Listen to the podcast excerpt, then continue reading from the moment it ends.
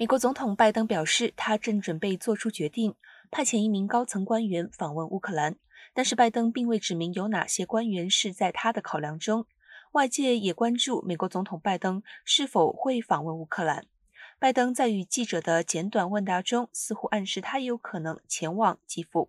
但随即白宫发言人澄清，白宫本人不会亲自访问乌克兰首都基辅。白宫发言人沙奇今天在录播客节目时再度澄清，不准备把总统送到乌克兰去。